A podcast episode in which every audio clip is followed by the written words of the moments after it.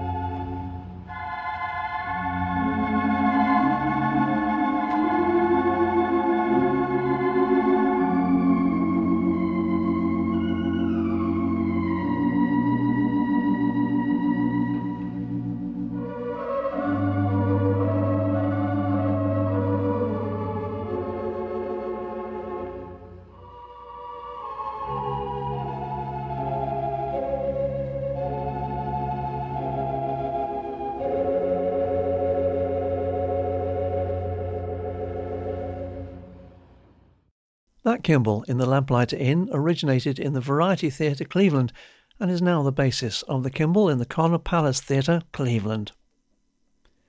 Next up is another nonsense song, Obla Di Obla Da, this time from the pens of John Lennon and Paul McCartney in 1968. This is Donna Parker, Martin Ellis, and Jonas Nordwall, otherwise known as the Trio con Brio, playing the Vandermolen Robert Morton and two Allen Digitals, one theatre and one classical.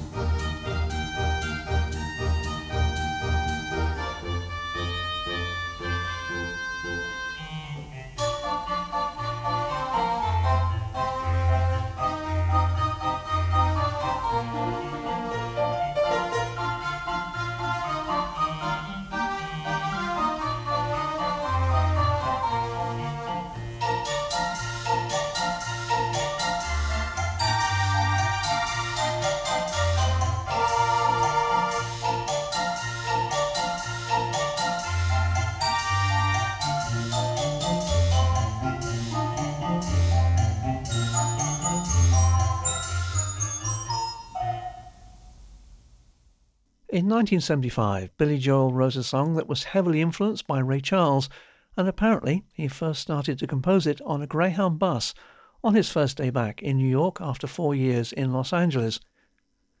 Billy didn't release it as a single, at least not immediately, and instead included the song on his greatest hits releases. Charlie Balogh gave New York State of Mind appropriate piano, virtual solo saxophone, and organ stop pizza Wurlitzer treatment on his Bandstand CD released in 2012.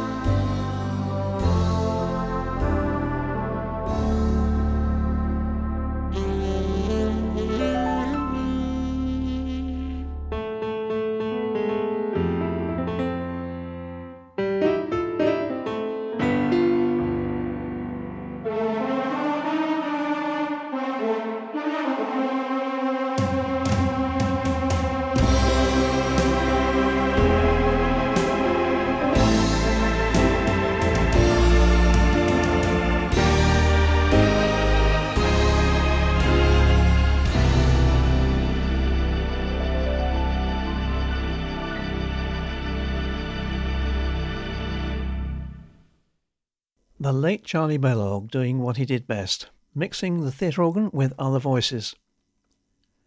In complete contrast, here's a novelty by Montague Ewing with a very odd title, Fairies on the Moon, subtitled Intermezzo Entr'acte. Bypassing all the web pages from Montague Avenue, Ewing, New Jersey, it transpires that Mr. Ewing also composed under the name of Sherman Myers, for which he used on the more familiar Butterflies in the Rain and Moonlight on the Ganges. David Shepherd recorded this delightful piece in 1988, featuring the very rare 3-6 Spurden Rutt in the St Albans Organ Museum.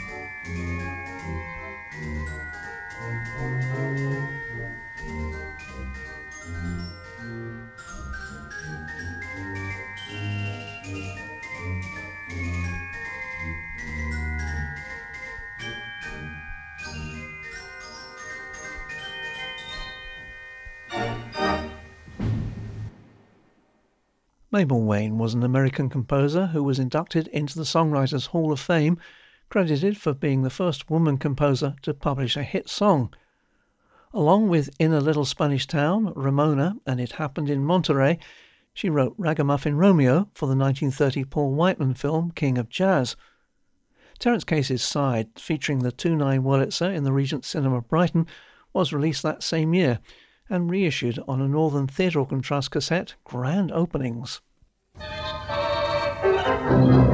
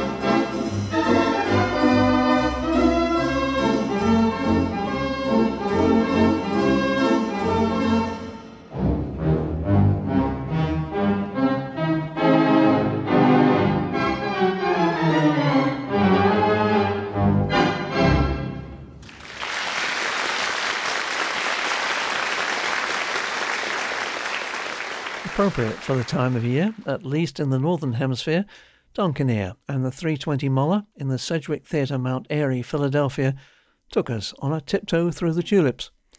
That was one of the tracks recorded on the final concert there on May 21st, 1967, and subsequently released on an LP. Reginald Dixon is always good for an uplifting medley, and this is no exception. It features the 313 Wurlitzer in its first year of operation of 1935, and it was released on the British Decca World of series of reissues that was popular in the 1970s.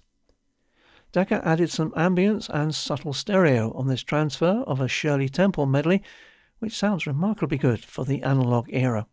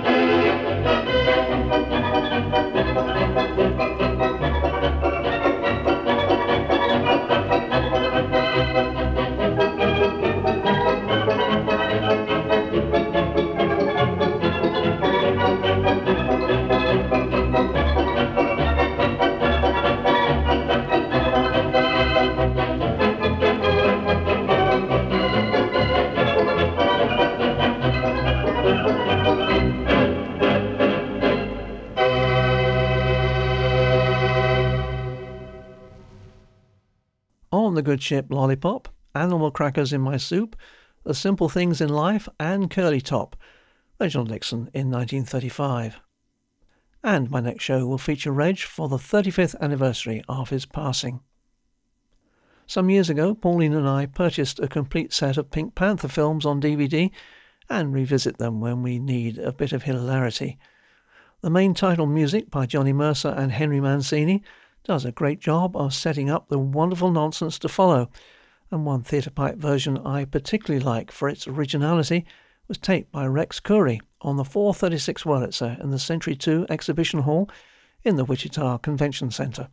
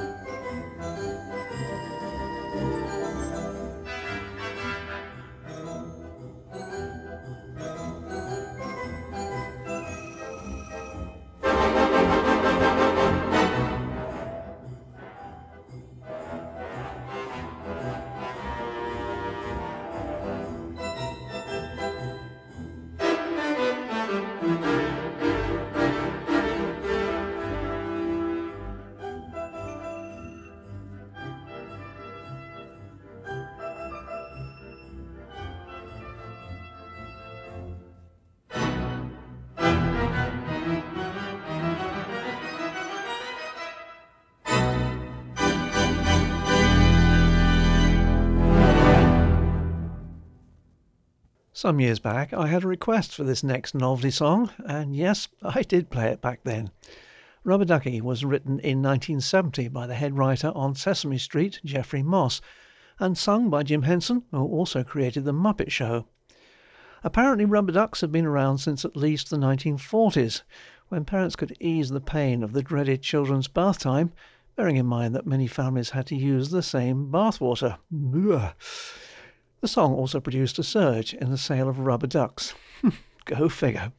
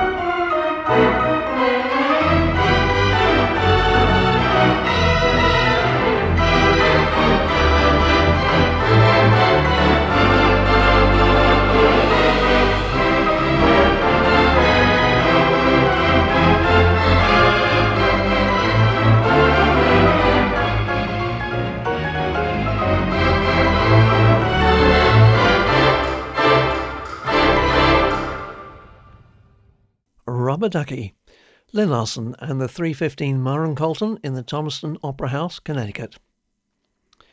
As a preview of an upcoming Banda release, which I've very recently edited and mastered, here's George Wright and a track from his 1974 broadcast for Home Federal Savings of San Francisco. Now, since his Pasadena Wurlitzer had been destroyed, George utilized the Conn organ in his home the CD will contain one complete show and a number of tracks selected by discographer Mark Renwick, of which I've chosen the title music from the 1970 film Pieces of Dreams.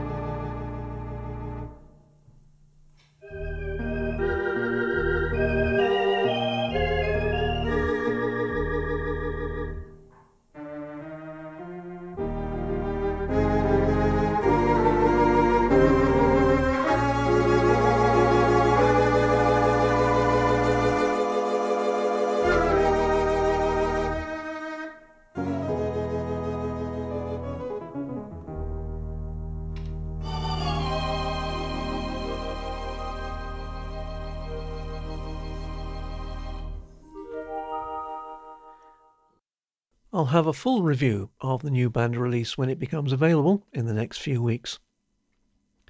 We've been having unseasonably cool and wet weather here in southern Spain, fortunately not of the freezing variety. Now that's a roundabout way of introducing this next oddity, Icicle Wingding, which was composed by Renato Carosone, who was among the greatest figures in the Italian music scene in the second half of the 20th century, and especially of the Neapolitan songs. Gerald Shaw recorded this on the 517 Compton in the Odeon Leicester Square, London, originally for the Carwool label, later reissued by Audiochord, and most recently by MSS Studios in Wales.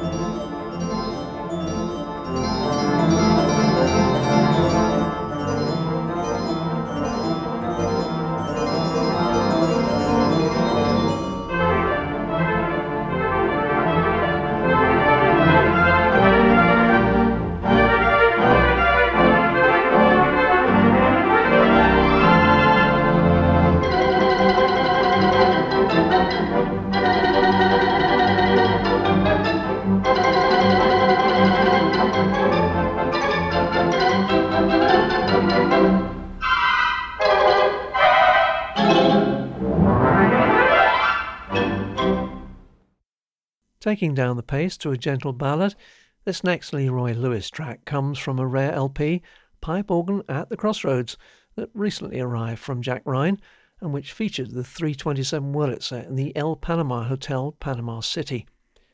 It's called All Because of Spring, and I know nothing about the music except that it brings chills to my spine.